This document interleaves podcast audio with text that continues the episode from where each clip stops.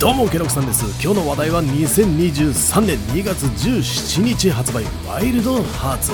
ゲームは和風テイスト満載のファンタジーハンティングアクション。これを見てすぐに思い浮かぶのがモンスターハンターライズだね。モンスターハンターと同じ体験ができるだけなら別に買わないよなんていう風に思われる人も多いかもしれないがワイルドハーツにはこのゲームならではの特徴もしっかりあり知れば知るほどモンスターハンターとは似て非なるゲームだということが分かってくる。てなわけで今回もやっていこう購入検討。このワイルドハーツが一体全体どんなゲームなのか大きな特徴を見やすい尺でズバッとまとめ。それじゃあ今日も元気にいってみよう。記録さん TV ではこれから発売する新作ゲームを中心に知りたい情報をまとめてお届けしています。動画が面白かったらグッドボタンチャンネル登録をして引き続きお楽しみください。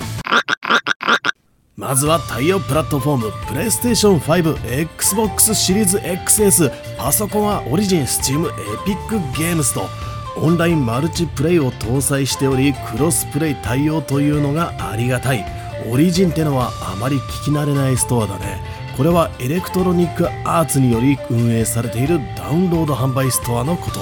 WILD HEARTS はアメリカのゲームメーカー Electronic Arts と日本のコーエーテクモゲームスがパートナーシップ契約を結んで進んできたプロジェクトなんだ。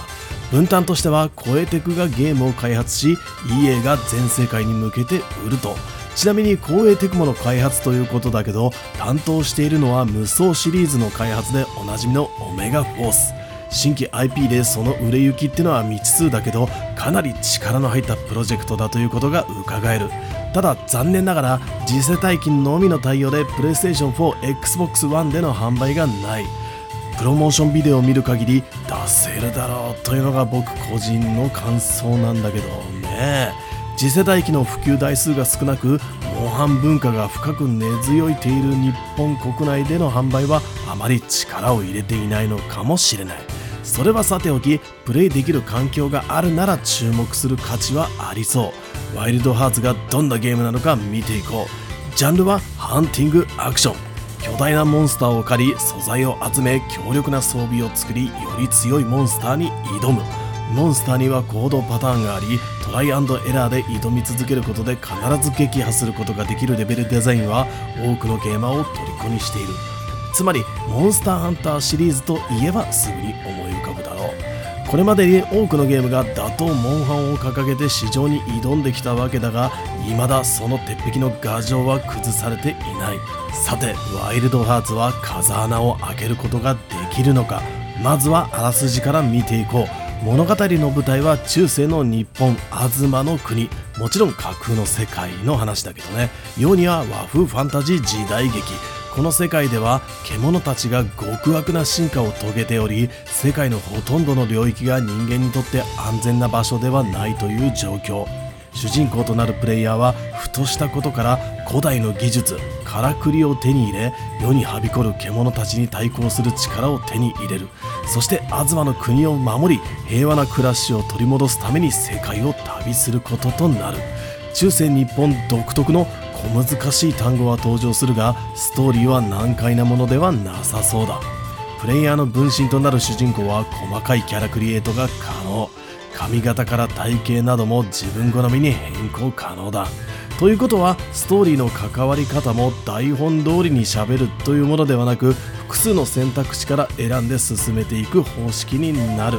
ゲームの特徴を見ていこう。通常この手のゲームでは主人公が行動するための拠点となる場所があるものだがワイルドハーツでは決まった拠点がないらしい。代わりにフィールド上に自由にキャンプ拠点を作ることができる。つまり拠点を置く場所によって狩りの効率化など冒険に対して戦略的なアプローチを取ることができるというわけだ。ゲームの進行はメインストーリーをこなすことでクリアに向かって進んでいく。ゲーム内要素はこれを進めていかないと解放されていかないので完全自由なゲームというわけではない。自由な討伐はサブクエストという形で受注することができ狩りによる素材集め素材を使ってのクラフト。このサイクルを回して装備を強化自身の考えるビルドというものを構築していく。最もメジャーなハンティングアクションと何ら変わりがないので遊びやすいだろう。オンラインマルチプレイは自身を含め最大3人で狩りに挑むことができる。ロビー参加型でフレンドを呼んだりといったことができるが面白いのはソロで遊んでいてもフィールドの至る所にあるゲートに入ることで今現在救援を求めているプレイヤーのゲームに乱入する形で参加することができるところ。そしてワイルドハーツ最大の特徴は何といってもからくりこれもクラフト機能で作るわけだが作成したからくりを戦闘フィールドに配置することでさまざまな支援効果を得ることができる。一度設置したからくりは意図的に取り除くまた取り除かれるということがない限りずっとフィールドに残り続けるというのも面白い。からくりは様々な種類がありテントなど建設物もからくりと扱われる。さすがに建物系からくりをフィールドに無制限に置きまくるというわけにはいかないようなので無制限に設置できるものとそうでないものが分けられているようだ。その他ジャンプ台など冒険の足場として使うからくりやプロペラ仕掛けで空を飛ぶメカのようなもの。もちろん自動で作動する狩猟罠など開発陣のアイデアがこれでもかと詰め込まれている。一部のからくりは戦闘で使うと違う一面が見れるんだ。例えばジャンプ台を縦3横3個で並べると敵の突進を止めるバリケードのようなものに見かけが変化したりする。